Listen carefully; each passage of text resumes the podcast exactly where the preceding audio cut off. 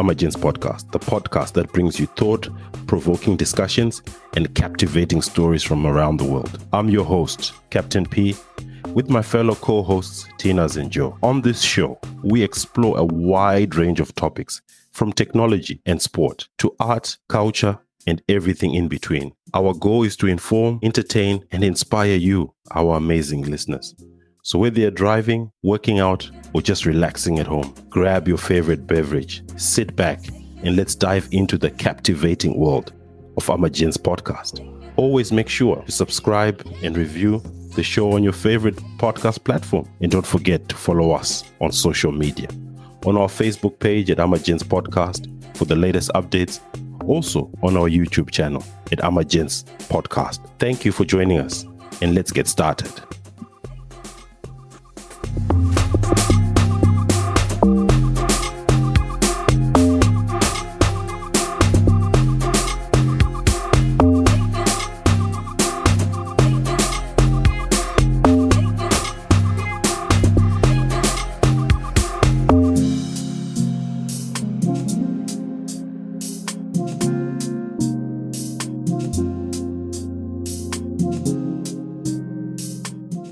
Hello, welcome to another episode of Amagentz podcast, episode number five, week number five. Excited for another week. Many things happening in the world of current affairs, sports, lots of sports around.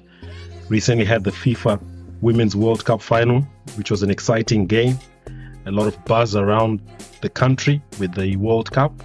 Premier League back in action, and also current affairs of Niger, things happening in Niger, changes and also the Zimbabwean election coming on this week. So we'll give our predictions at the end of the show. So listen right to the end when we'll individually give our predictions on the Zim election. So Tinas, Joe, how are you gentlemen? How are you brothers? Oh, great, great. Good to be here, man. Yeah, good. Thank you. Good. Thank you. Thank you. You guys had an awesome week watched the Premier League, watched a few games. Another disappointing weekend for some gentlemen in this in this show. uh, my weekend was fantastic. Liverpool did well. Huh? Tina's, eh? Me and you are on the losing end, so we can't laugh at each other. So we'll let Joe smile. We can see his big smile there, enjoying the Liverpool victory. I thought both of you were migrating to Man City, eh? Very, very, very, very disappointed, man. Very, very, very disappointed. Right. So let's get into it. Let's get into the Premier League. Week two of the Premier League. We had some interesting results. Of course, you know, the standard bearers of the league at the moment, Man City, beat Newcastle 1 0 in a top of a table clash. Disappointing result for my team, Man U. Absolutely, utterly outplayed. I'll do another weekly rant since I did a rant first week. I'll jump into that. You don't love Tinas. West Ham beat Chelsea even losing a man, even losing. Aston Villa came back from their 5 1 drubbing. They beat Everton 4 0. I think Everton will be relegation fodder again this season.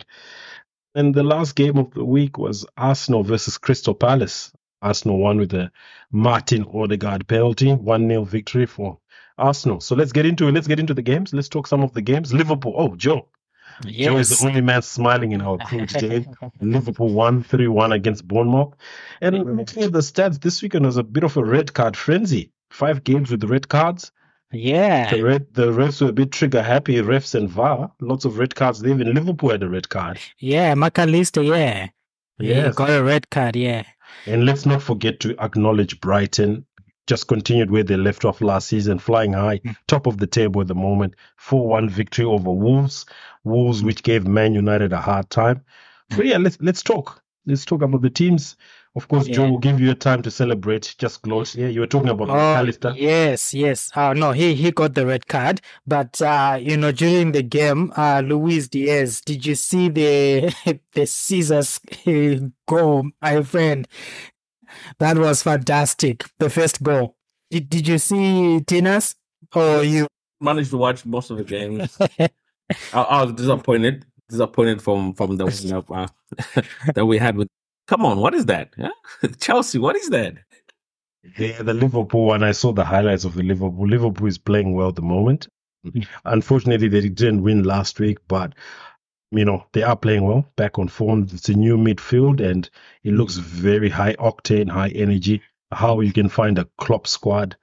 Man City, we go to Man City. Man City was just professional, absolutely professional. Yes. Newcastle couldn't lay a glove. They could not lay a glove.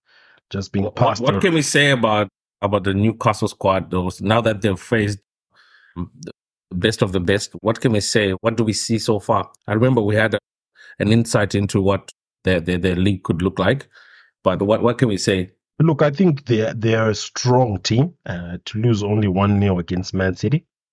So they are strong enough. I think they just need a clinical striker. I don't know about Isak. He moved from the La Liga, but I believe they may be they'll be in the running. Look for the top four. I don't know how when the Champions League starts, how they manage the Champions League. As I said in our prediction episode, if you want to get that on our YouTube and on our pod podcast on Spotify, Apple, we spoke about that in our prediction. So we don't know. We'll see how we go. They beat Aston Villa, who's in the middle of the pack, where they are supposed to be. They mm-hmm. resoundingly beat them.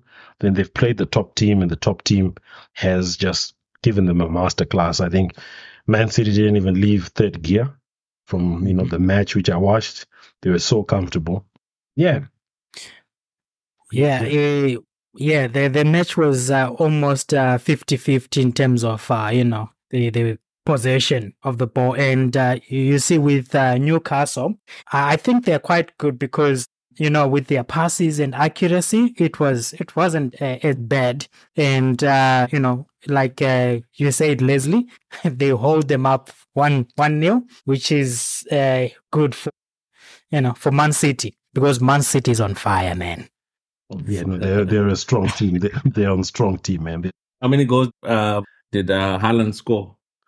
Nah, I think he. Let's see who scored. I think this one was No, that was- Alvarez. Alvarez, yes, yes, Alvarez, yeah. the World Cup winner Alvarez who scored. I think Haaland is on a bit of a dip of form at the moment, but I think he'll come back. First game he scored two goals in the Super Cup. He didn't score. I think that's five finals without him scoring in the for Man City. So we'll see how it goes. And then yeah, let's let's lead to the dreary section now. I'll start before we go to Chelsea. Chelsea, Yeah. right? Man United, man, what a woeful, woeful, woeful performance that was. Absolutely disappointing. From the first 30 minutes, you know, you know, Bruno Fernandes missed an open header. Marcus Rashford is not looking happy. Hmm. Man, I don't know. I really don't know. I really don't know. Casemiro looks like he's enjoyed a, a few, a bit of the carnival experience in Brazil when he went back home.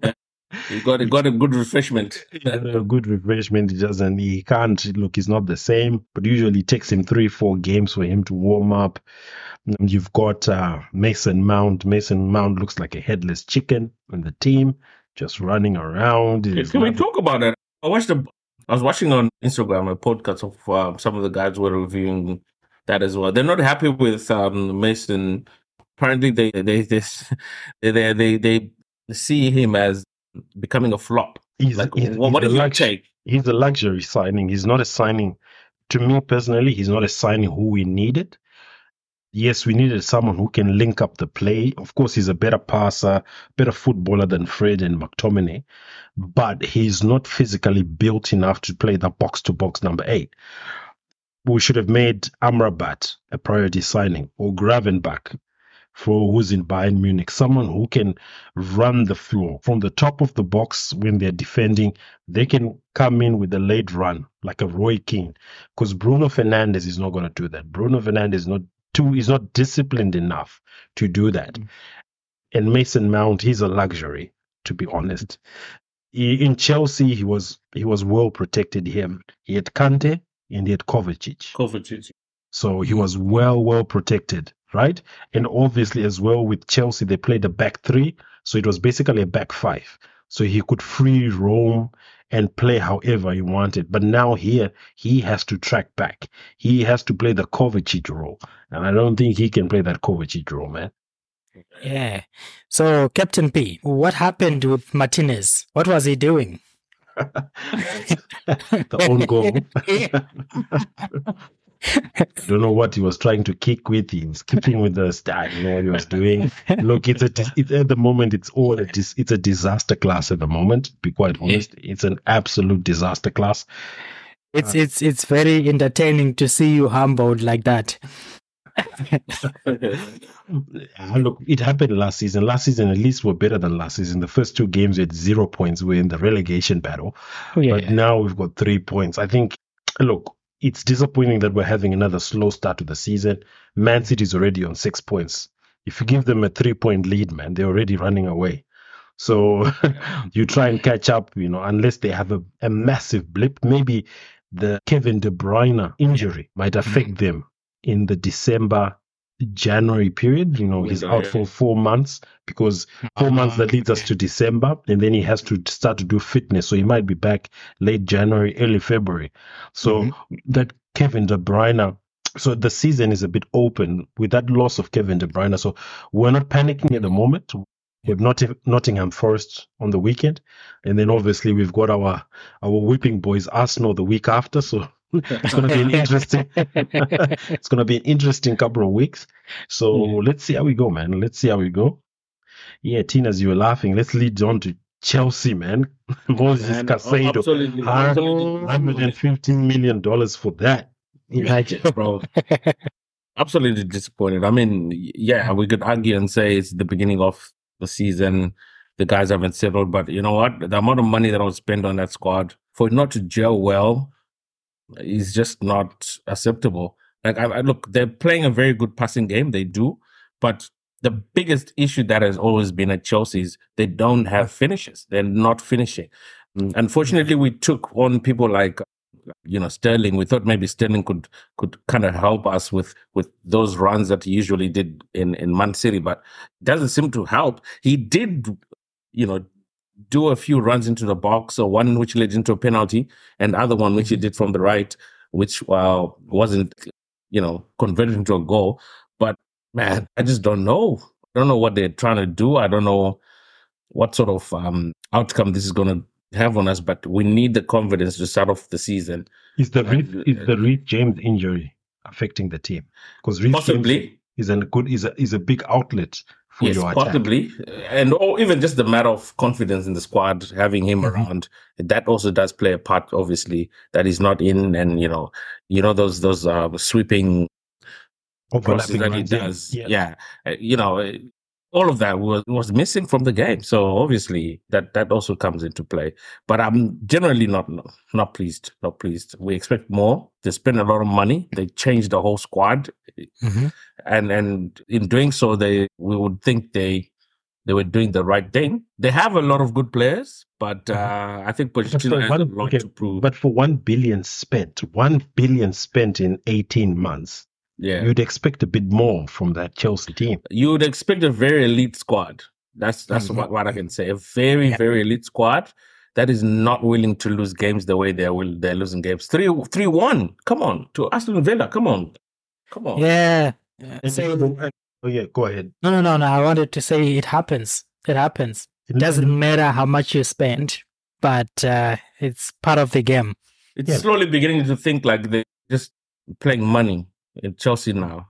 You know And look at their other big signing. What's his name? Mudryk. He's not even starting. exactly. And you know that he was a big and signing. Caicedo is the, the the new guy is the one who gave away the like even freaking- even Cucurella. Cucurella was a big signing from Brighton. He's not starting. He's not starting. There's even Uh, talk that he might be leaving. So, and even if you look at that bench, if you look at that bench, you know, this for one billion spent, there's nothing which pops out to say, whoa, you know, they can bring on a game changer from the bench. You know, mm-hmm. you've got Moses, Well, you know, Another, in other avenues, the people who are arguing that it's a young squad and they're going to have, you know, top notch players in the next coming years. But look, man, football is not about tomorrow. It's, a, it's all about today. it's all about It's all about the loss to Aston Villa. It's about the loss to Man City. It's about the loss to Man U. Like, we can't take that. No, Yeah. look, I think I made a com- we made a comment on our Twitter page about the midfield. Chelsea's midfield compared to Real Madrid, they're all young, all in their early 20s. Those will be the top two midfields in the next few years. Well, like I said, It's, it's those those next two years, we need them right now. we need them right now, man. We need them. We need to resurrect, you know, the the, the banner. go ahead, Joe. You wanted to say something? Now, I wanted to ask uh, about the the coach. What do you think, Tinas? Is he is he the good match for this season, or he's overstayed his welcome in Chelsea? Pochettino. Yeah, Pochettino. Yeah. No, he's just started. Look, man, I liked Tot- Tottenham when he was there. I think they he managed to make a very good squad. They Mm. gelled very well. Mm. I think that was like the pinnacle of of of, of Tottenham Hotspur when he was there. Mm-hmm. Um, hopefully he can replicate in Chelsea, but Yeah. it is going to take some time. But you see, this is what what I'm saying. Like we don't have the time to be to be doing all sorts of things, you know, that Mm. that don't equate to wins. Yeah, because why I'm asking because he's got pure talent in his in his you know in his lineup, so he should you know bring some outcome. You know. With time, yes, but you see, Chelsea has proven that they don't they don't like coaches that that take time to develop a squad into a winning killing machine. Hmm. They don't like that. They they're very easy, quick to to let you go. Mm, You know, the, the likes of um, what's his name who came from Brighton, Harry. We call him Harry Potter. Harry Potter, man. we call him Harry Potter. Harry uh, Potter. Graham Potter. You see, the problem is that guy had a very had a, a, a winning formula for for Brighton, but it took a, a, bit of time for him to to fully formulate. He tried to do the same with Chelsea, but nobody mm-hmm. gave him the, the time time and day. So Pochettino doesn't have that time and day to to mm-hmm. say, "Oh, listen." For the young players, I want to build them to become this in the next two, three years. He has this mm-hmm. season to prove that he's worth to be there where he is. And if he doesn't do that, then I'm I'm sure heads will He's be getting a boot. yeah, yeah, yeah. Heads will be flying. Heads will be flying. Definitely. Mhm. All right. So again, we're, man, the week is the weeks are already we're already in week three of Premier League. Week three, man. Our time flies by, man. So again, week three, we've got a couple of like, another big game for week three. We've got Newcastle hosting Liverpool at St James's Park. That'll be the big Super Sunday clash. We've got uh, Man United hosting Nottingham Forest. Hopefully, they can bounce back. Arsenal have got a London derby with Fulham. Chelsea have got the newly promoted Luton Town, so maybe Pochettino can bounce back in that. And then another good game, winners from the weekend, Brighton and West Ham facing each other. And then we've got Everton at Wolves. Again, I, I believe that's relegation for the battle. Tottenham, Tottenham going to Bourne- Bournemouth. Um, again, we'll see how that goes as time progresses. So the season is hitting up week three. Let's get in. Let's see how everything goes, man. So sticking with football, let's talk about the recent FIFA Women's World Cup hosted in the great Oceania country of Australia. Guys managed to watch the World Cup final? You want me to be honest?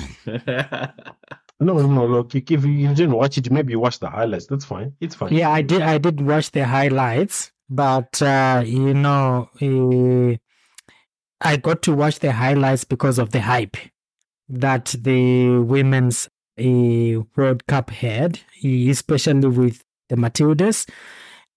They made me watch parts of it because of the excitement in the in the sports club.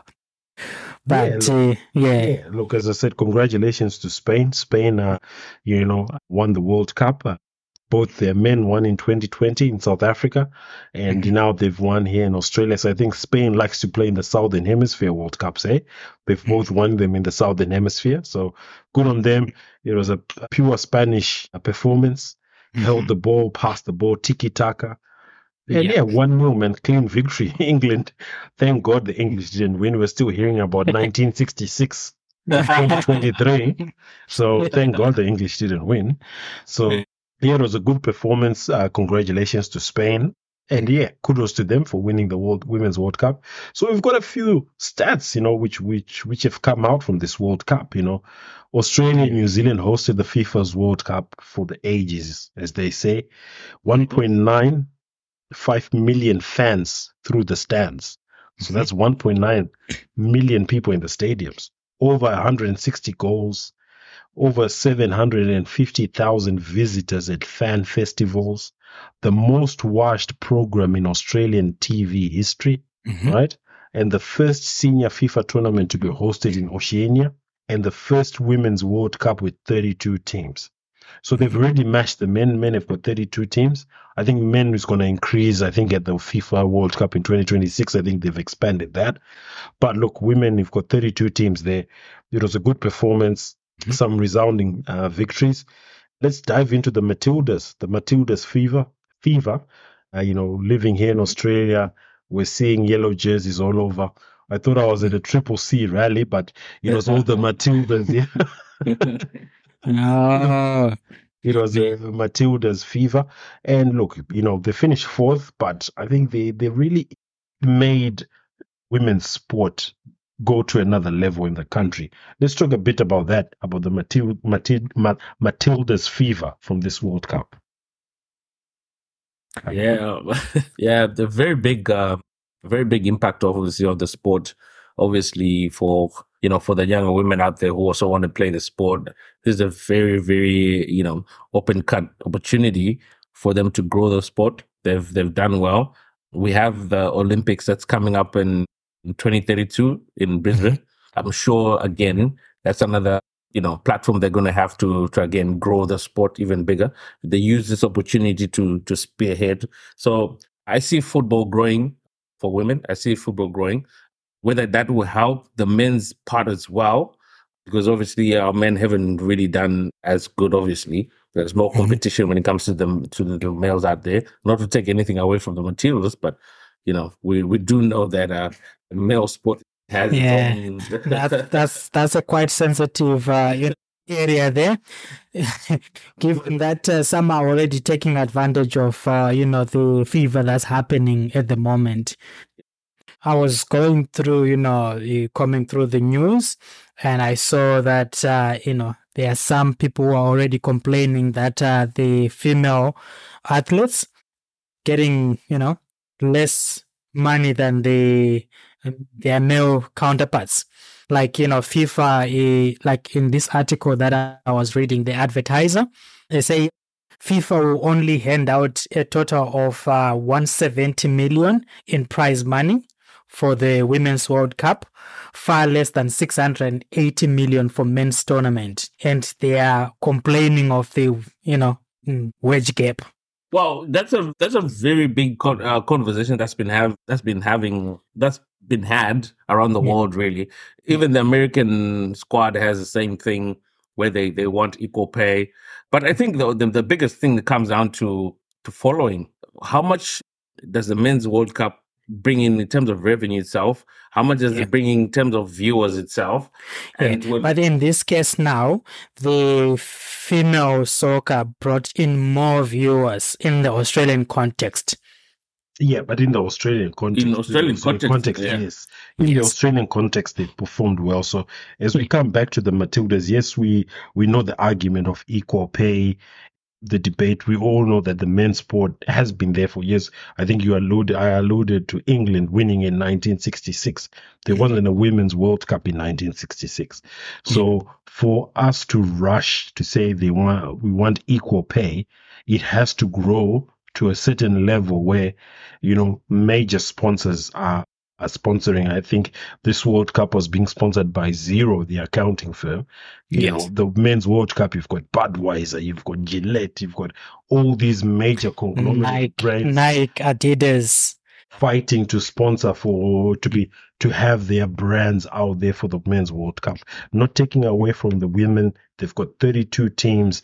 The Spanish team, even if I was on the pitch, I'm a rugby player. If I was on the run on the pitch, they would have made me run around in that midfield like a mm-hmm. madman because of the way they were passing the ball around. So some of you know the women's sport has improved dramatically.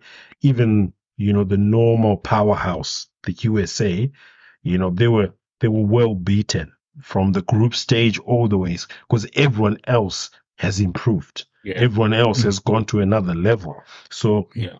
you know i was in um you know in the south bank area in brisbane this past weekend before the third playoff match between australia and sweden.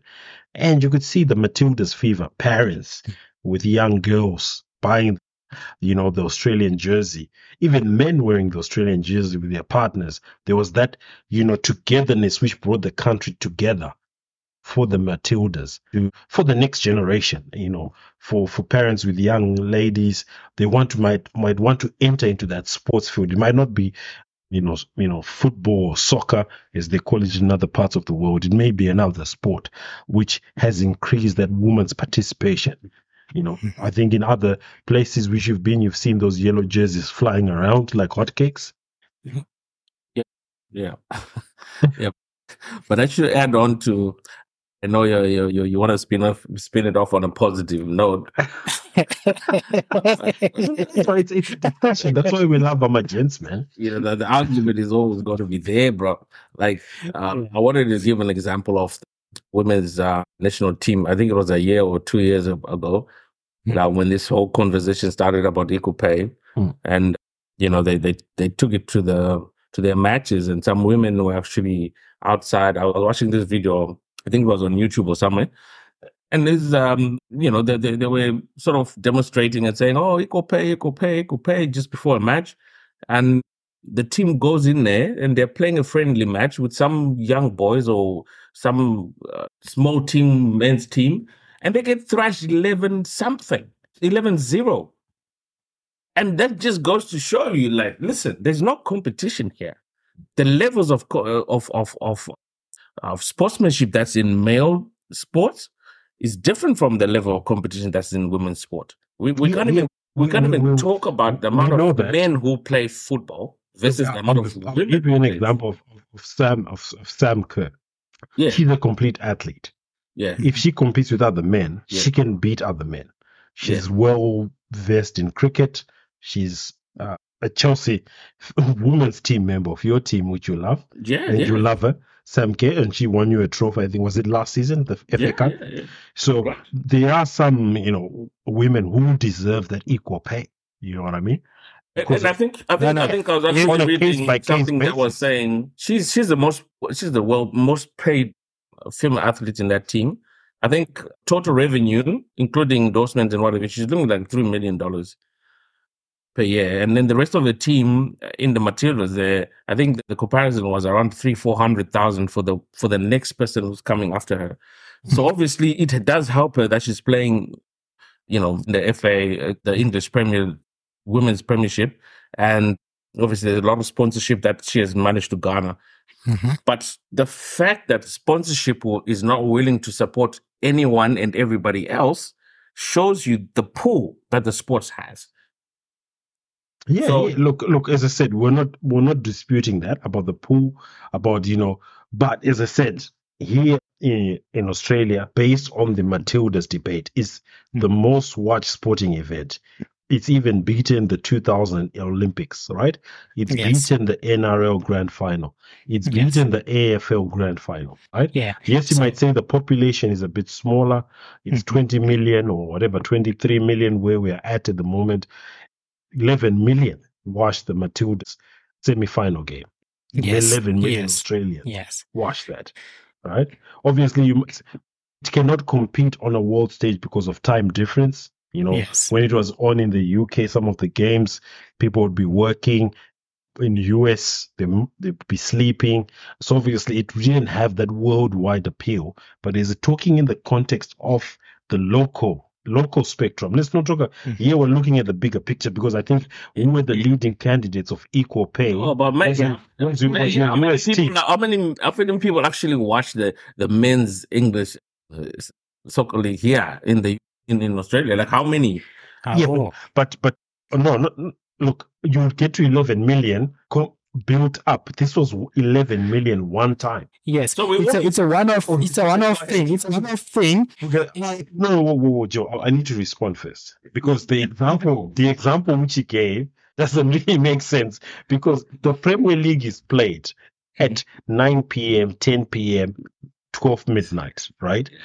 Right, Mhm. and this game was played at 7 p.m. So your Mhm. comparison doesn't really make sense. And plus, as well, this game was on free to air television. Not everyone has got paid subscription to watch the Premier League, like the, like what we do. No one has got paid subscription to watch UEFA Champions League like we do because we have to follow it and comment on it on our gents. So I'm talking about the whole spectrum where you've got it on free to air television. Whether it was hosted in Australia, if the UK hosted it and they did free to air, it would have been the same scenario.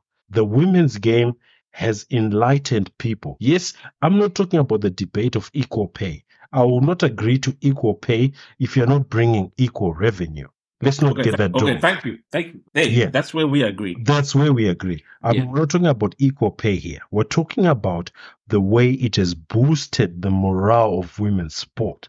If it's boosted the women's sport, then if it grows to revenue of of, of, of 2 billion, like what the men's World Cup does, then they should get the equal pay, right? Yeah, yeah. But if it's not there, then they shouldn't be there. It's about the revenue you bring so that you get the income paid to you.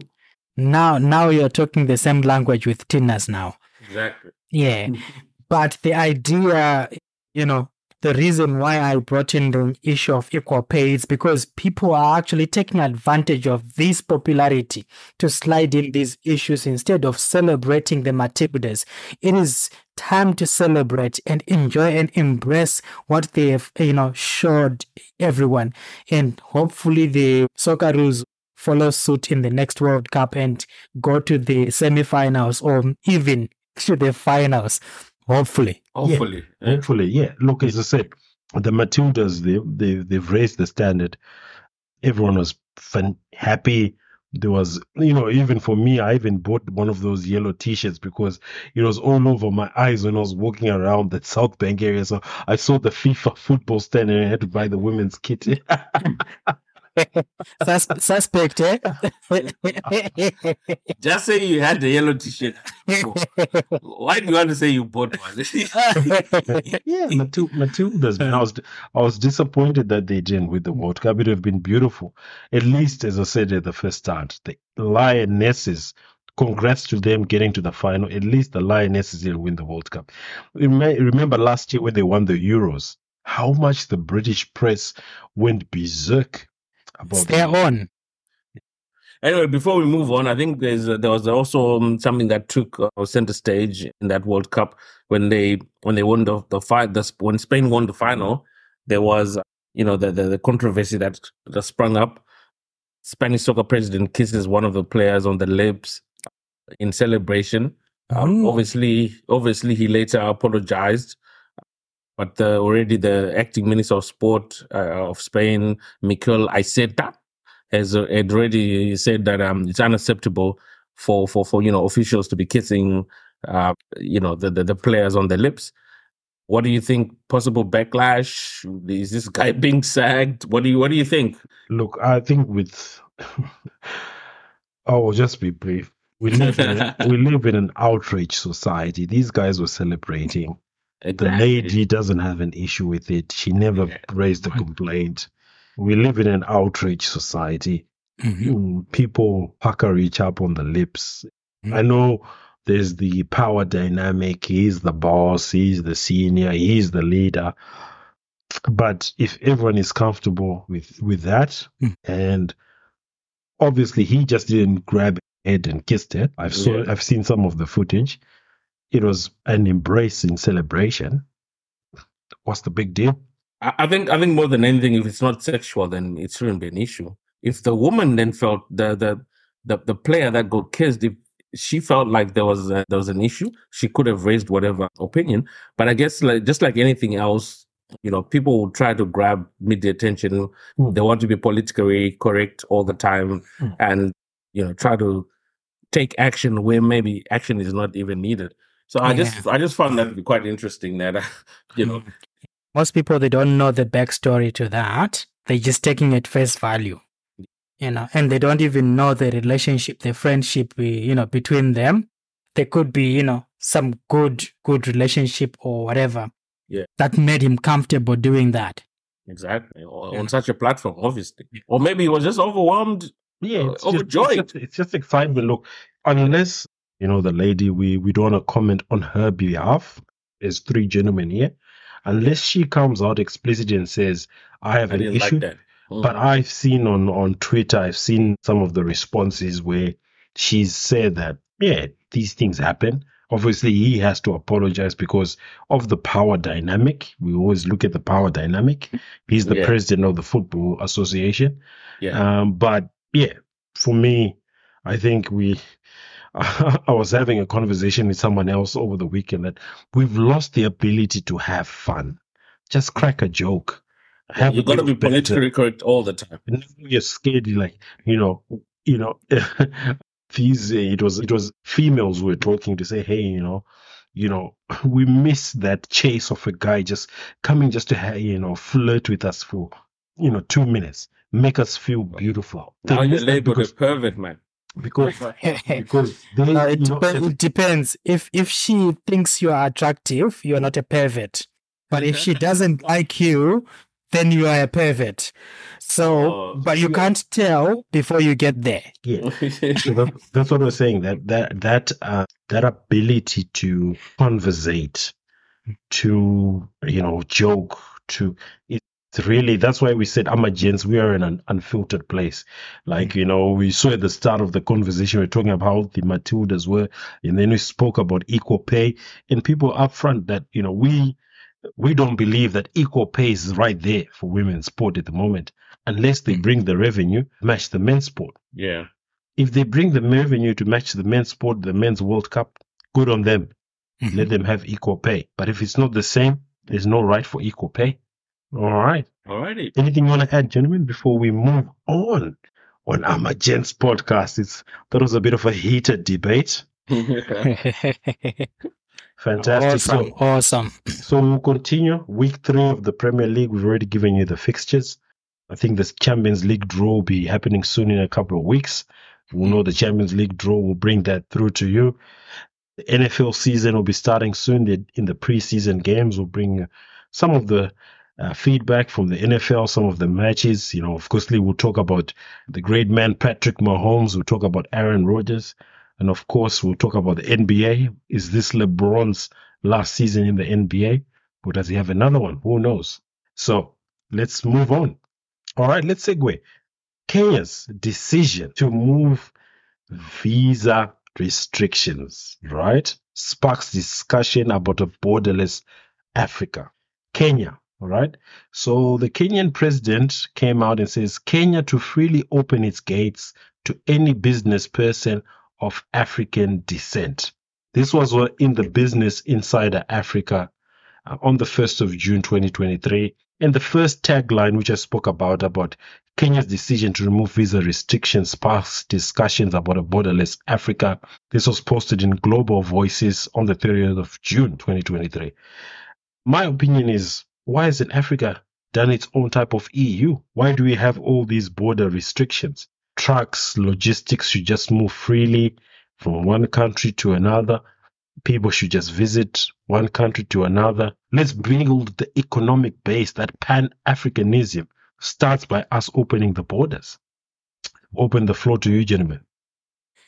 Yeah, I Well- think it's it's a, it's a long story this one because uh, we have to go back to what I enjoy talking about, you know, imperialism and the neocolonialism. You find that those borders eh, they are there to restrict trade amongst African countries, and if they if we are not trading amongst each other, then it's easier for external, you know, forces to come and destabilize our relationships because we are not already united as Africans. So with the Pan-African movement, the ideology is to have one Africa where there are no borders at all, of which there is always a first step to towards you know a good move. So what Ruto is doing in Kenya is actually good. Some might, might argue that why not open for everyone? Why do you just open for businesses only? But this is the first step towards greatness, uh, you know, a great and united Africa. So uh, if this pilot of business, you know, is successful, then possibly they can open for everyone, you know, no visa to go into Kenya as long as you're an African citizen. which will improve trade. And I was watching, what's his name, Malema, the EFF uh, leader, saying that uh, even if uh, they open borders, it doesn't mean people from Zimbabwe will flock into Kenya, escaping financial uh, quagmires in Zimbabwe. People will remain in Zimbabwe despite you know the lucrative or the the greener pastures in Kenya. You will find that even if there are open borders, he was giving an example of Limpopo and uh, Gauteng, Johannesburg, that Limpopo is poor, but Johannesburg is a, is well up, is eh, a, an affluent, you know, eh, a, a city or province. But people some people are born in Limpopo, grew up in Limpopo. They don't have any visa that they need to get to Johannesburg, but they died in Limpopo. So people who can stay wherever they are. Open borders are for people to come, do trade, and go back to their respectable, you know, eh, places. So up with the open borders. Back yeah. to you, Captain P. Yeah, look, as I said before we head off to, to Tina's, I'll refer back to the Global Voices org dot org, sorry, article. Uh, and looking at some of the countries here, like Seychelles, you know, mm-hmm. Seychelles has got no visa for anyone for African descent. But yeah. most of most of the people who here are saying I'm going for a holiday in Seychelles are people traveling from the UK, America, Australia that I want to go to Seychelles. You know, we don't know this information which is out there that you can just go with your Zimbabwean passport. You don't need a visa. You're there in Seychelles. You're with your South African passport with your Kenyan passport. You're there. You're boosting the tourism. Benin. Benin doesn't need visa. And if you look on uh, Google Maps, Benin has got a whole coastline, right? Where there's big tourism, which can be made there and big revenue for Benin. So I think this this is the type of discussions where people can just start to drive you. Oh, you've got your Zimbabwean passport, you've got your South African passport. You you can do your drive all the way from uh, from Cape Town. You know that mm-hmm. Cape to Cairo, which we've always spoken about. You know, yes, you can drive there, but you have to go through border control. You have to know what each country's border control is. But if you show your passport, there you go. You're right through. You know, in, in Europe, they've got all there, they, where you can cross from um, Switzerland into mm-hmm. Germany. You can cross from Portugal into France just using a motorway, right? Mm-hmm. All those things. We as Africa, if we start to do this, Africa goes to another level. Level. Tinas, mm-hmm. your thoughts? Yeah, first and foremost, I think I just want to applaud Ruto. I think um, he seems like a very switched on guy. He seems like he has, you know, a lot of initiative that he's, he's, he's, he's trying to, to take on.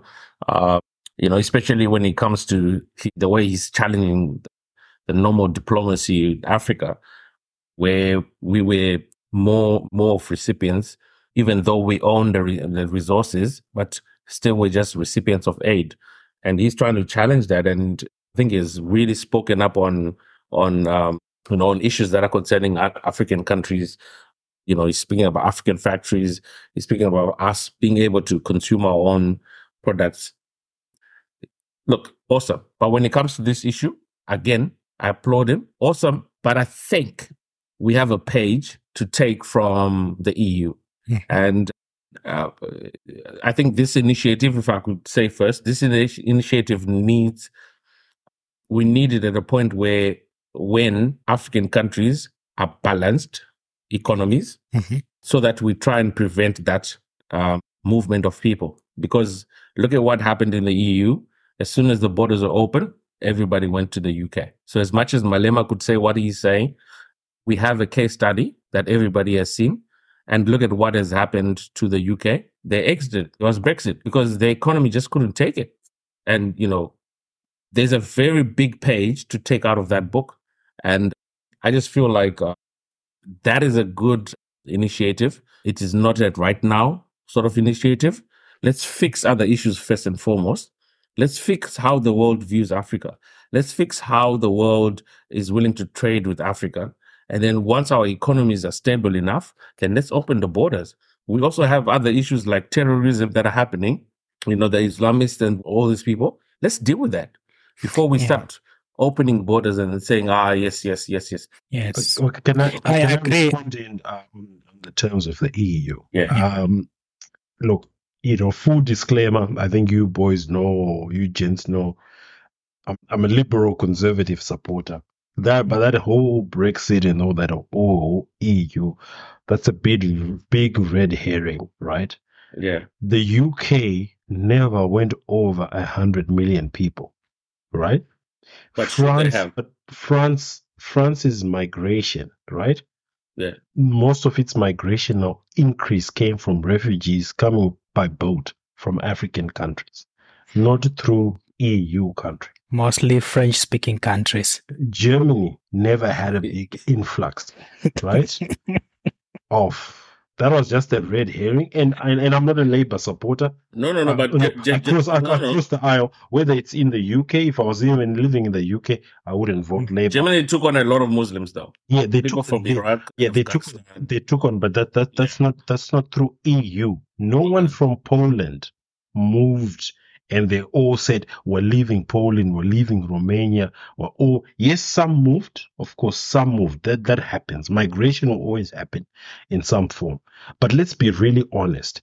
Has Brexit really benefited the United Kingdom? That was a, a Boris Johnson type of Trumpian move because there was that Trumpian movement about, you know, us, us, us, us. And of course, again, another disclaimer, you know, um, Trump, I, I'll defend him to a certain extent. I will not just be against Trump like all the mad people out there on social media. But again, we need to be honest that if the AU opens itself up and starts to do internal trade, right? Getting that uranium from Niger coming down to Southern Africa, Mhm. powering electricity, getting the minerals from DRC, not the minerals leaving DRC on planes to go to support Belgium and France, but coming to sustain. Okay, so, I So- say- so I think the point the- we are the- making here is is free trade first and foremost. Free trade. Yes. Your Before issue- we open up borders for actual people to be moving around. Yes, free trade. Yes. What we're talking Okay. about is free trade. Yeah. Because Okay. what, Now what we what we want to do is about free trade. If we start with free Yeah. trade and Yeah. then we move to what Joe alluded last week about governance, the correct governance of the free trade. We're not saying because if we say free trade, we know some of our unfortunate African leaders Mhm. who want to take everything from themselves. Yeah, yeah. If it's That's why I free said trade, stabilize our economies. stabilize our economies, then it becomes free trade. That's why Ruto started with business opportunity. He didn't That's say it. he didn't That's say it. population. He said Mhm. business.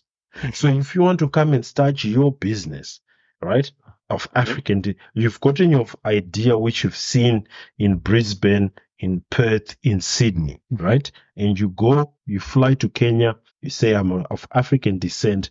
This is what I want to establish.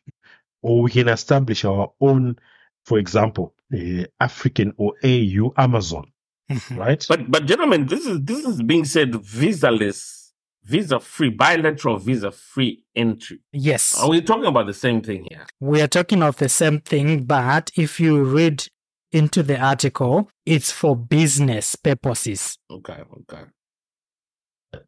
So you find your reason to visit the country has to be It's got to be business. Business. Okay. Yes. Yeah, makes a lot of sense. We're not talking about the trade of people just migrating. Because they know if it's business, I'm coming into Kenya to take my car from Nairobi or to take cars from Nairobi. That's a business visa. That's a business trip. I'm bringing in business into Kenya. Yeah, yeah. I'm gonna be using their uh, hotel, uh, hotels and uh, hospitality facilities. I'm bringing in revenue for them. I think I think it's a like I said earlier. I think I applaud applaud him for that. He's really trying to take that initiative. I think a lot of African leaders have been afraid to speak after Muammar Gaddafi, after the likes of Robert Mugabe were used as, as examples. But I think that's the direction that Africa needs to take. They need to start, you know, inching away from the sort of trade that only supports imperialism, as as you would love to to speak on, Joe. But uh, you know, we have got to grow. We've got to grow as our own. After all, we own most of the things that the world needs. Yeah. But how come that. we do not benefit the most? Yeah. like if you if you read to the business business insider africa it says that by eliminating trade restrictions sorry and improving transportation systems kenya aims to promote the free flow of products reduce prices and make intra-african commerce more profitable. That's the vision intra-african commerce Mhm. right? Like we we look at that if you look at that four point between is it zimbabwe zambia botswana is it namibia, Namibia. Yes. Mhm. that that there should be a four bridge there Yes. right Yes. now by now Yes. there should be A spaghetti bridge. a spaghetti bridge or a t junction bridge whatever you want to call it where someone can cross from zimbabwe Isn't, isn't straight that where they have the Kazungula border? No, no, no, no, no, no. no. Where is that Kazungula? Hang on. I Eh, think let's that's go, let's go to dr google. Hey dr because I, because I, I remember I remember there was talk that um um hey who's that typing? You guys type type gently.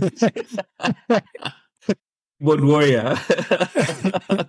We've got our keyboard warrior. I think it's joe Martinez, eh? I'm not typing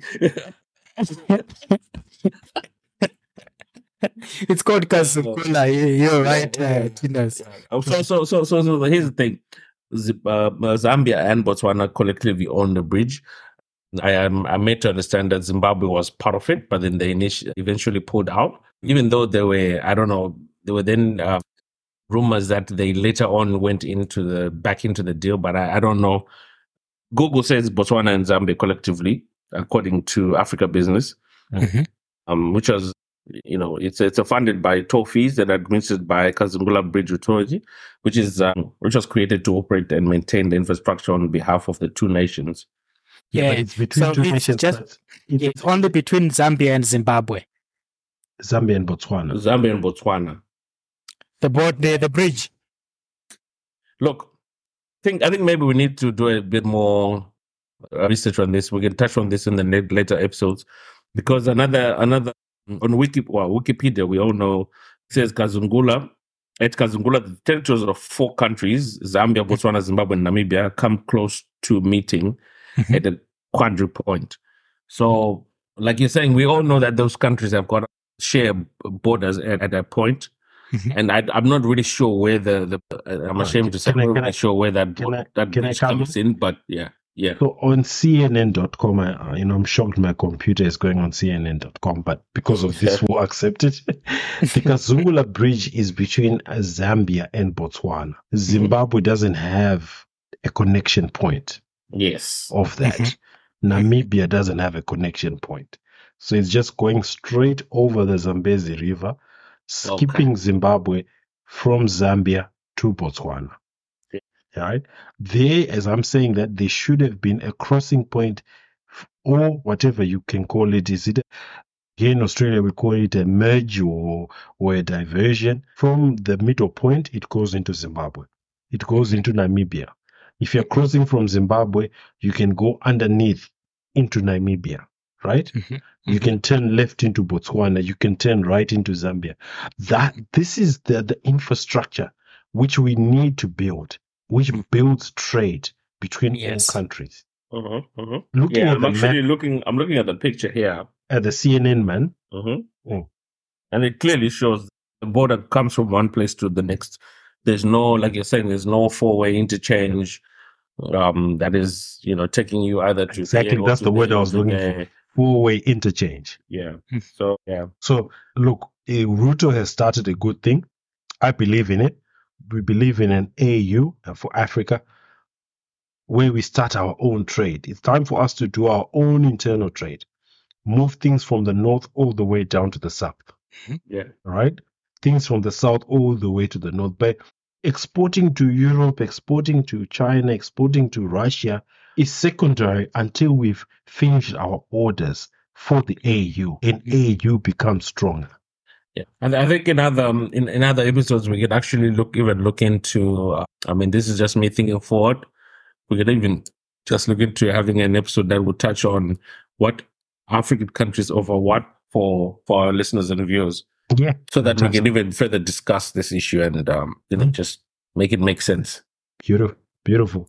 We're Awesome. staying in our in the homeland, in the motherland in Africa. Let's talk about Niger and ECOWAS. Yeah. So in the last 13 hours, Yahoo News put an article out there saying West Africa's ECOWAS rejects rejects Niger's junta's proposed three-year delay for an election. So the they're calling them the military junta. Uh, some may call them a freedom revolution. Mhm. They've ECOWAS has rejected the military leader's proposal to have a, a three-year delay on elections. I'm I'm leaning more to the side of ECOWAS on this one. I don't think you need three years to have an election. Uh, you are not elected by the people. You've taken over via a coup. Maybe six months or twelve months, then you have an election. Why wait for three years? What do you want to do in a three-year span, which you can't prove to the people? Whether you, as a military leader, you said no, I've done my part in the military. I want to move into politics. Give me the opportunity to be your president. I'm, I'm, I'm leaning on the side of ECOWAS on this one. Of course, I do have my misconceptions about ECOWAS because ECOWAS is, for a lack of a better term, it's a bit of a, it's a bit of a bitch for France. and the You can other say West- puppet. puppets. for the West. Mm, Look, we are in we're an adult channel here, so you know people can have a puppet or at the moment. So, but however, on this stance, a three-year delay for an election. Joe, Tinas, let's open it up on the Niger discussion. I, I think me, I'm gonna be, uh, you know, leaning towards the military to say the three years one uh, will make much more sense because there is a lot of, uh, you know, confusion, a lot of uh, forces that are pulling in Niger. Niger is quite significant geopolitical country and it needs to be more stable before it's handed over to a civilian leader. Because at the moment, like you said, ECOWAS, ECOWAS is being, uh, you know, uh, controlled by its puppeteers and it's putting so much force and a civilian leader will not be able to stand against ECOWAS if, uh, before the masters come in and take over. Because if they are quick to put a civilian leader, that person can be blackmailed, one, can be hoodwinked politically by France, US. Uh, we need a military, you know, presence in the political, you know, space in Niger at the moment. yeah, but because they've but, got- but but but three years is not constitutional. It's not the people. Yes, uh, have celebrated. Hey, no, no, no. whose listen, constitution? Okay, okay. Can I can I finish? Yes, People have celebrated with the military, right? yes, We yes. use the example of uh, Zimbabwe. Hmm. Zimbabwe had a, a coup in 2017. An election was held Mhm. within 12 months in 2018. yes, Whether you may say the election was free and fair, that's that's another debate. yes. But what we are saying is that once you have a coup, Mhm. within six to 12 months, Yes. An election must be held. Who is defining that constitution? No, no, no, no, not, let's not talk about the constitution. Well, let's not talk about who's defined. Obviously, you can say the constitution is a Western construct, right? That's what that's what you are trying to allude to. Because it's not working in that situation because this Oh. country has been torn to pieces. yes, you may say you're saying that it is a Western construct, but what we are saying is that yes, it may be a Western construct. Yes. However, it gives the voice to the people. So Mhm. if it is a free and fair election, Mhm. the military can find their own civilian Mhm. who they believe they can puppeteer from their own end. But to wait three years, Mhm. this is to me, as I said, I think I used word at this to to to refer ECOWAS and the, and its Western allies. You re- you you're more politically correct about being uh, puppeteers or puppets, right?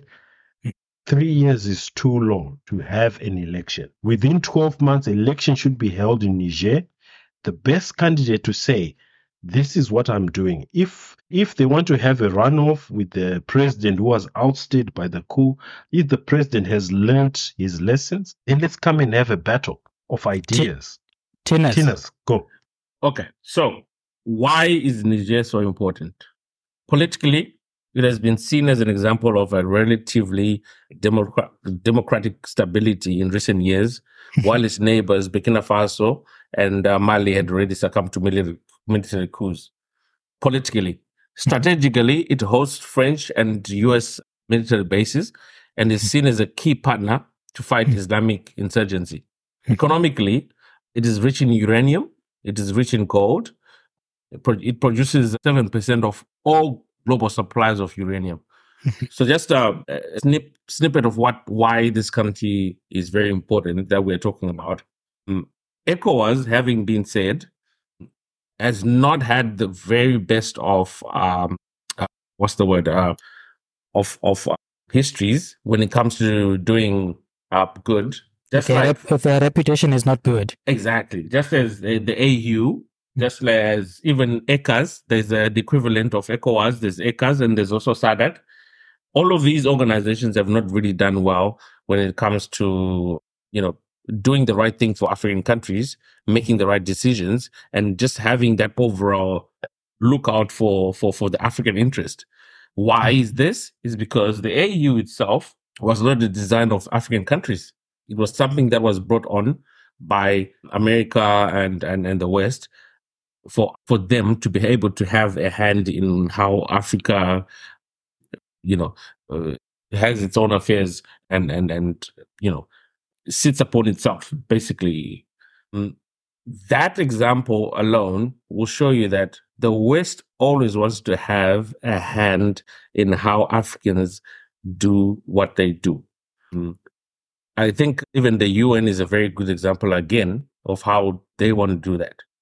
ECOWAS is not there for the right for the for the good of of of, of Niger Yes. because if they were there for the good of Niger, they mm-hmm. would have listened to what we are talking about.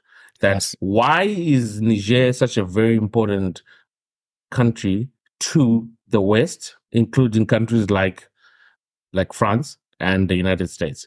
Why is it so important? And having said that, why is it that once these countries have taken reign over these countries economically, mm, what has the normal populace, what are they going through? What is happening in that country? Mm. Like, apart from them having uranium and having, having gold, they have no, they're raised among one of the poorest countries. The people are starving, Mhm. but they have all of that. So I think we we just need to look at um, more importantly what ECOWAS is, and also at the same time politically also look at what Mali or Niger are trying to achieve by by not following what ECOWAS wants Mhm. to be done. You know, you know, good points, Tinas. As I said, um, in terms of Niger, particularly with the point which you've raised about seven percent of the world's uranium.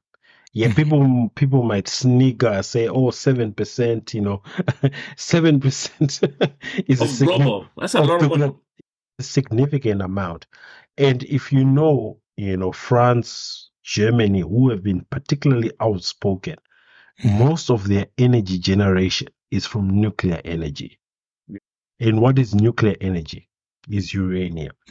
So you so a place like Niger is just a what can we say? France and Germany are pickpocketing, you know, Mhm. this free uranium because again, Niger still uses the francs. I didn't know that. if I if I want to if I want to add on to that, okay. So one of the things that we haven't spoken about is I was also hearing one of these podcasts that apparently since the Nord Stream pipeline that was going to that was coming from Russia going to some of these European countries, since it was blown up, the the the the, the, the European countries and the West Mhm. strategized to have Nigeria supply natural gas Mhm.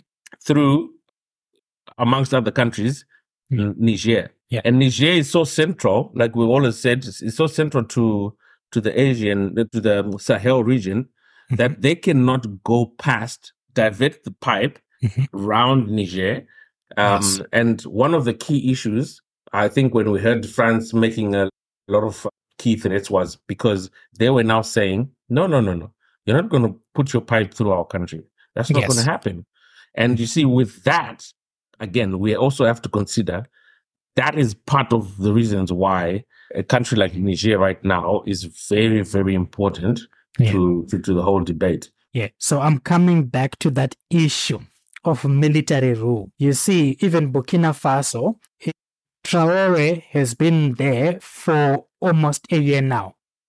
And it's going very well for the Burkinabe. Yeah. So what's wrong with Niger?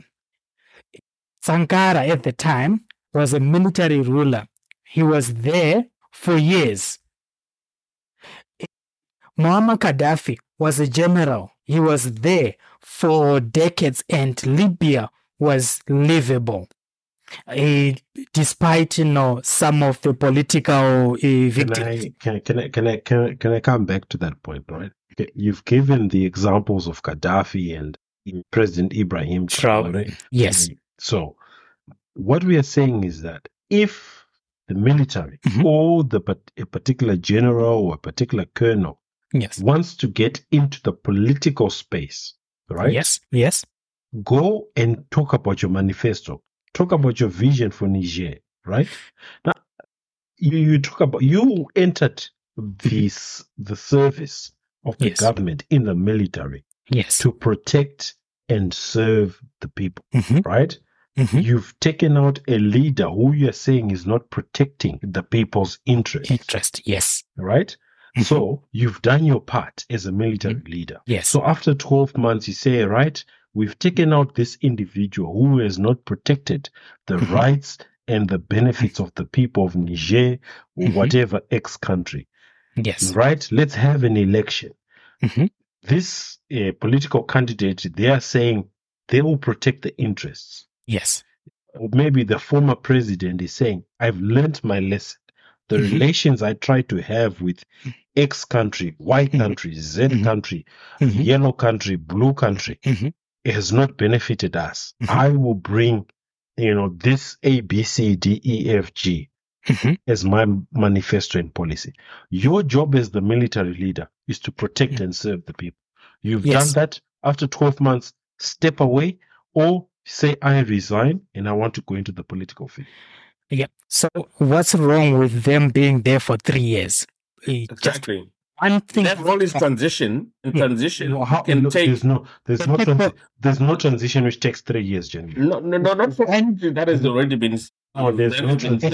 threatened There's no, there's, there's no transition. No, let's not. There's pending invasion. There's pending invasion from left, right, center.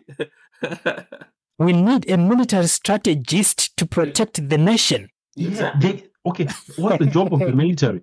They can advise the civilian president to say, But- "This is our Mhm. strategy, Mr. Listen, President." but if if the No, no, president no, no, no, is no. lived, No, no, no, no. president has No, not no. the Wait, interest of wait, Captain P, Captain P, wait for Tinas to, to say something. Yeah. We haven't No, heard it. You know, I was looking. I was looking at. I was looking at um, uh, one of the presidents from one of these ECOWAS countries. Actually, before we came online, who was caught trying to run away from his country.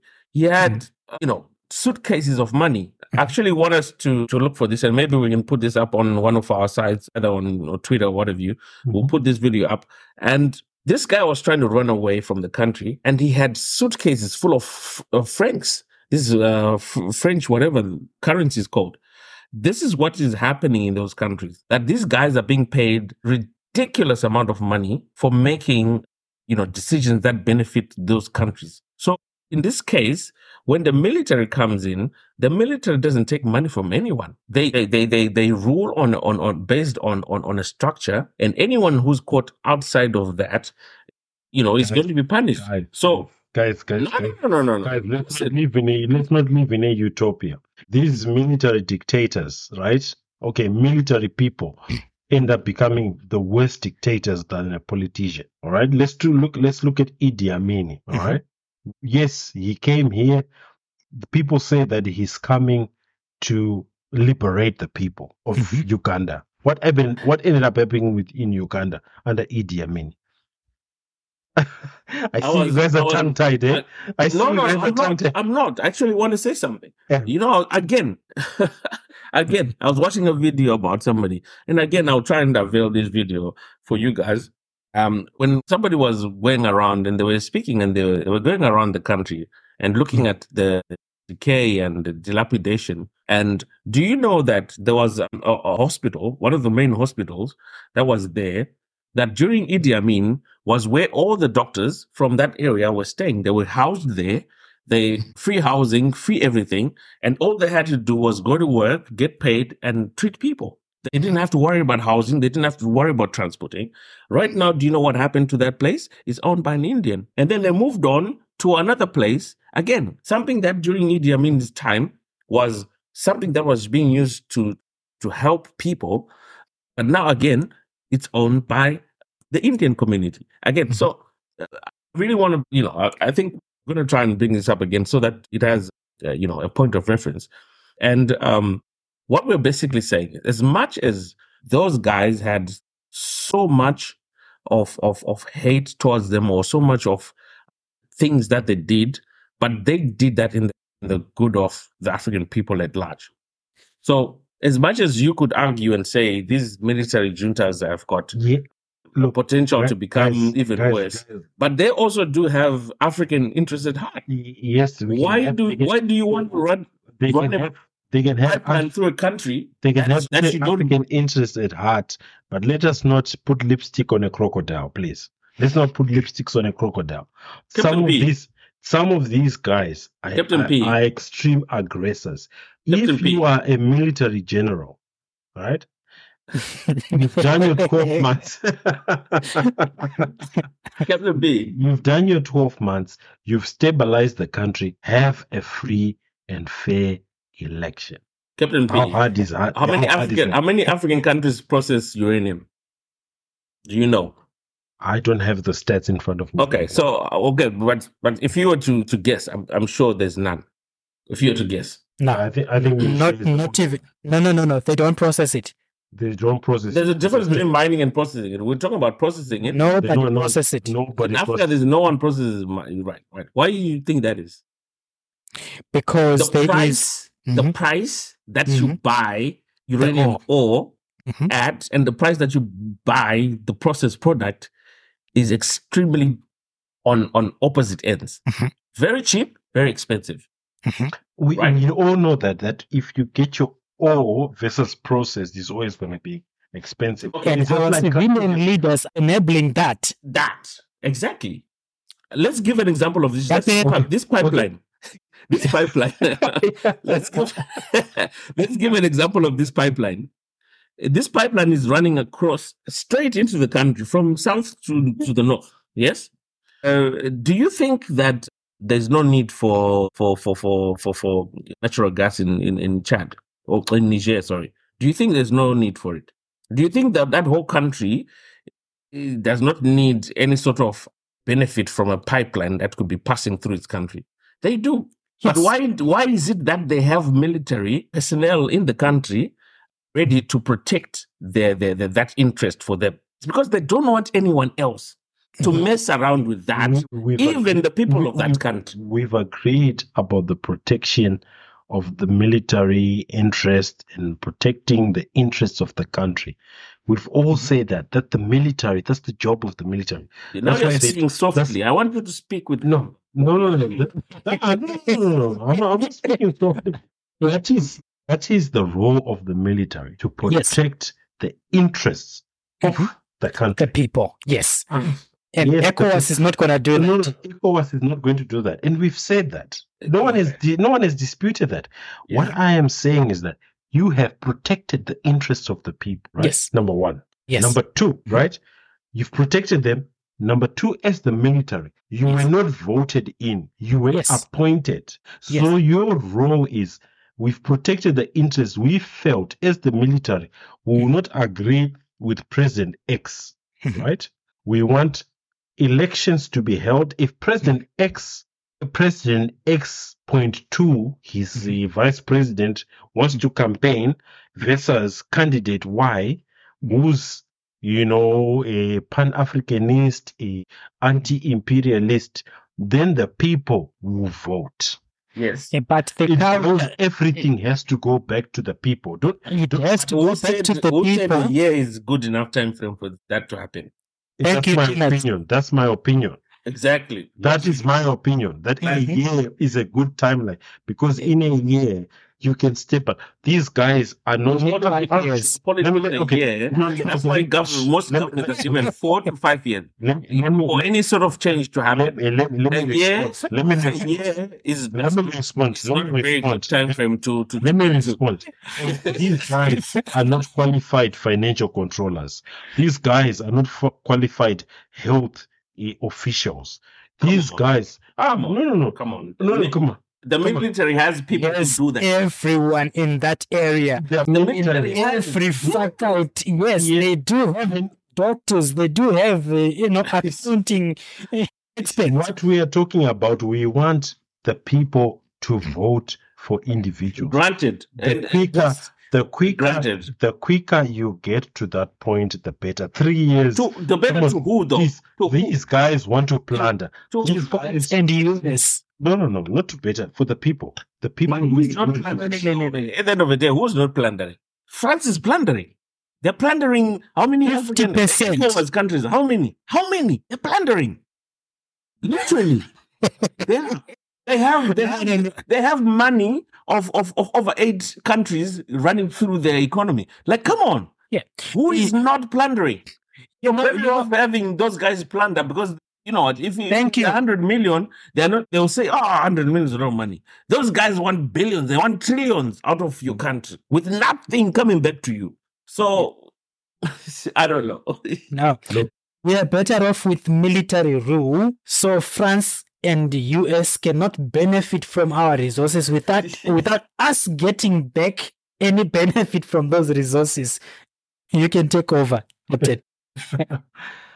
Tina You can wrap it up. You can wrap it up. no. I just need to counterattack there. You can't say we need military rule because military rule is not the choice of the people. Understood. But at this stage, So wait. we need the choice of the people, Right. right? So, coming back to the choice of the people, I completely agree with all that.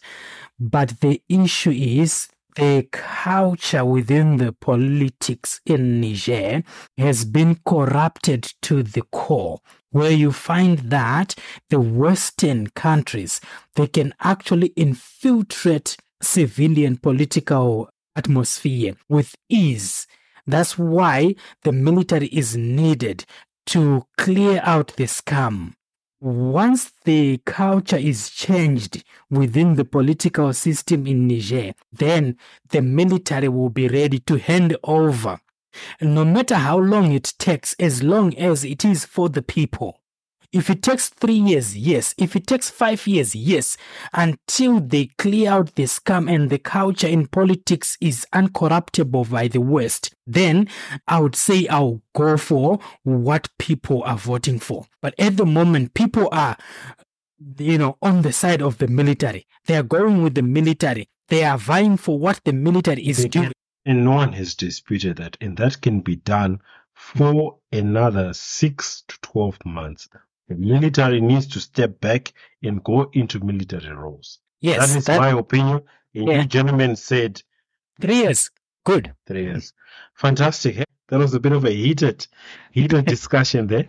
We'll continue with the Niger. I think we promised that uh, from episode two, where we've been monitoring it. We wanted to come back with full facts, more research, and we'll continue to research this.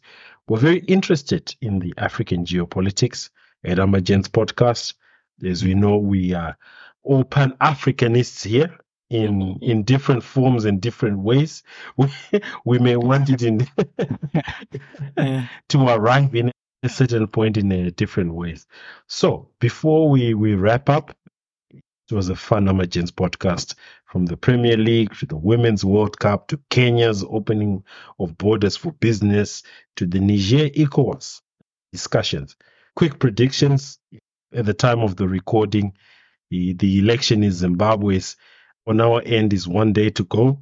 By the time we publish it, we may be in the middle of results. But a quick re- prediction around the table. Quick thoughts. Tinas, how do you think the election will go in Zimbabwe? I think I still feel ZANU PF has an upper hand. It doesn't obviously, um, uh, you know, follow what the people want, but uh, I think they still have an upper hand in, in the way they've been, you know, running things, the way they've used state agencies to their advantage. So basically, they still have an upper hand, and I think they will have a slim lead over over CCC. Obviously, CCC has organic votes. ZANU-PF does not have organic votes. They're passing people a lot of uh, a lot of uh, victimization going on. So I wouldn't really call them organic votes, but uh, CCC with organic votes will probably you know come fall short. So we'll see how it goes. All the best to everybody, and yeah. Wow, what a politically correct answer. So you're just trying to say ZANU PF is just gonna scheme its way to a victory. yeah. Unfortunately, it looks like that because they've got the tools, apparatus, and the experience. And yeah, unfortunately, you've already started. Uh, we saw on Twitter the information secretary already saying that uh, z- using Ziambe, Ziambe, uh, the minister, is it the minister of defense, saying that people who are going to be camped at polling stations, they are not allowed there. People are using illegal jammers, so they've already started their rhetoric. Yeah, Mhm. trying to intimidate people with the security ar- apparatus. But in terms of the population's desire, from what we've seen on uh, viewers' mail, viewer correspondence, we didn't want to do have, have another Zimbabwean debate tonight. But from all the letters, all the correspondence we've seen, people want change. People just want to have a taste of change to see that in the country there can be change. If people are not happy with Triple C, five years later they can bring back the current ruling party. But people just want a bit of difference. 43 years, infrastructure is dilapidated, road networks is not working. We don't have a train system. Uh, we have, a, for lack of a better term, uh, public transport. We've got a, um, for those who don't know it, we've got a mushika shika system where it's just old little scrawny cars picking up people. Um, I think people have shown the sentiment of change. But as I said, we hope for the right result for the country Mhm. and we wish all the best know- to all the candidates. a very a very good telltale signs of how things have changed is you know back in the day you'd never see people walking away from a Mugabe rally never but then now we see scores of people and this is happening across the country scores of people walking away mid speech of the president and it, not only does it look bad on him but you know i think it's, it's also just a telltale signs that uh, you know people are not really you know occupied with with with what he what he's really trying to to achieve. That they, they- they're really just looking forward to themselves. They're being forced onto buses. How can you have a rally consistently having 500 people 500 buses coming to the rally? What is the point? Yeah. why are you bringing people from Matabeleland to rallies in Mashonaland? Yeah, so it's called image management. Look, people are hungry. People are happy to come in. I, I heard apparently some of these uh, ruling party rallies, they're getting chicken in, you know, free meals. Um, Chicken slicer. People are hungry. You know, we Yeah. saw yesterday at the last official rally, which they are supposed to have as per the gazetted legislation Mhm. at the Freedom Square in Harare for the opposition. There's lots of people, and uh, there was no free donation of food. People were just going there. Yeah, personal perspective, Mhm. it's time for a change. We, as I said last week, we appreciate everything from Mugabe, Tongogara, Chitepo. You can list all the counter cadres who were in the liberation struggle. Joshua Nkomo, Muzenda, Zobo, all them, we can list them. We never trivialize what they did for us, for us to be on this pedestal where we can uh, eloquent, eloquently speak, where we can research, where we can learn, when we can do things. It was their liberation struggle. They fought for us. But we were saying to them, gentlemen, after 43 years, go and enjoy your retirement. Go and enjoy your lives with your families, your grandkids. Go and play around. And, uh, Give someone else give someone else the opportunity. Thank I you so much. to touch. Um, I just wanted to touch on on. Sorry, sorry, sorry. No, no, sorry. Yeah. I just wanted to touch on. You know, we were talking about num- the issue of numbers, people being buzzed in. I, I- you know, I just feel like it's it's a very good example for them to justify numbers Mhm. eventually if those numbers are played with. I'm not Yes. accusing them of having to do that, Mm. but I think we have always seen that that is always the accusation that they've done. And and looking into it, it's very easy for somebody to say, "Ah, no, look, man, what do you mean? We didn't go look at the number of people that came to our rally." But most of those people are buzzed in from there, you know. And as soon as those people hear that their bus is leaving, they all run, run away because they're not they're not from that area. from there. Most of those people don't even have money to if, Go if they miss home. the bus to go back home. Mhm. You know, they don't have money to buy themselves meal if something happens. So it's just an excuse for them to be able to to justify the numbers. And uh, you know, I think I think the opposition or the people supporting the opposition have done a very good job of trying to look into that. You know, and trying exploiting to it. yeah. Yeah, So, uh, has anyone uh, had a chance to look at the voters' roll? I have not, to be honest.